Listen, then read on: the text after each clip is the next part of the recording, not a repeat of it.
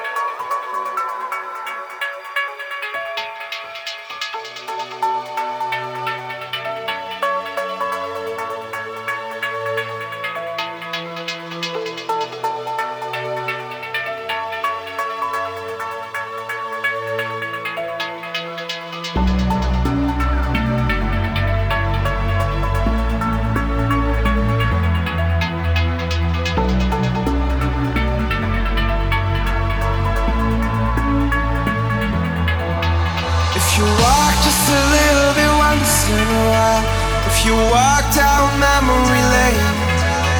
And I hope you're a little bit wiser to know there's a time when you need to let go. You're branded by the lost nights, and you're branded by the nights we shared, colliding with your lost eyes. They are waiting for the nights to come. You can try just a little bit once in a while. Take a walk down memory lane. Now feel you're a little bit wiser to know that it strikes you harder each time. You're branded by the lost nights, and you're branded by the nights we strangers in a lost night. We are waiting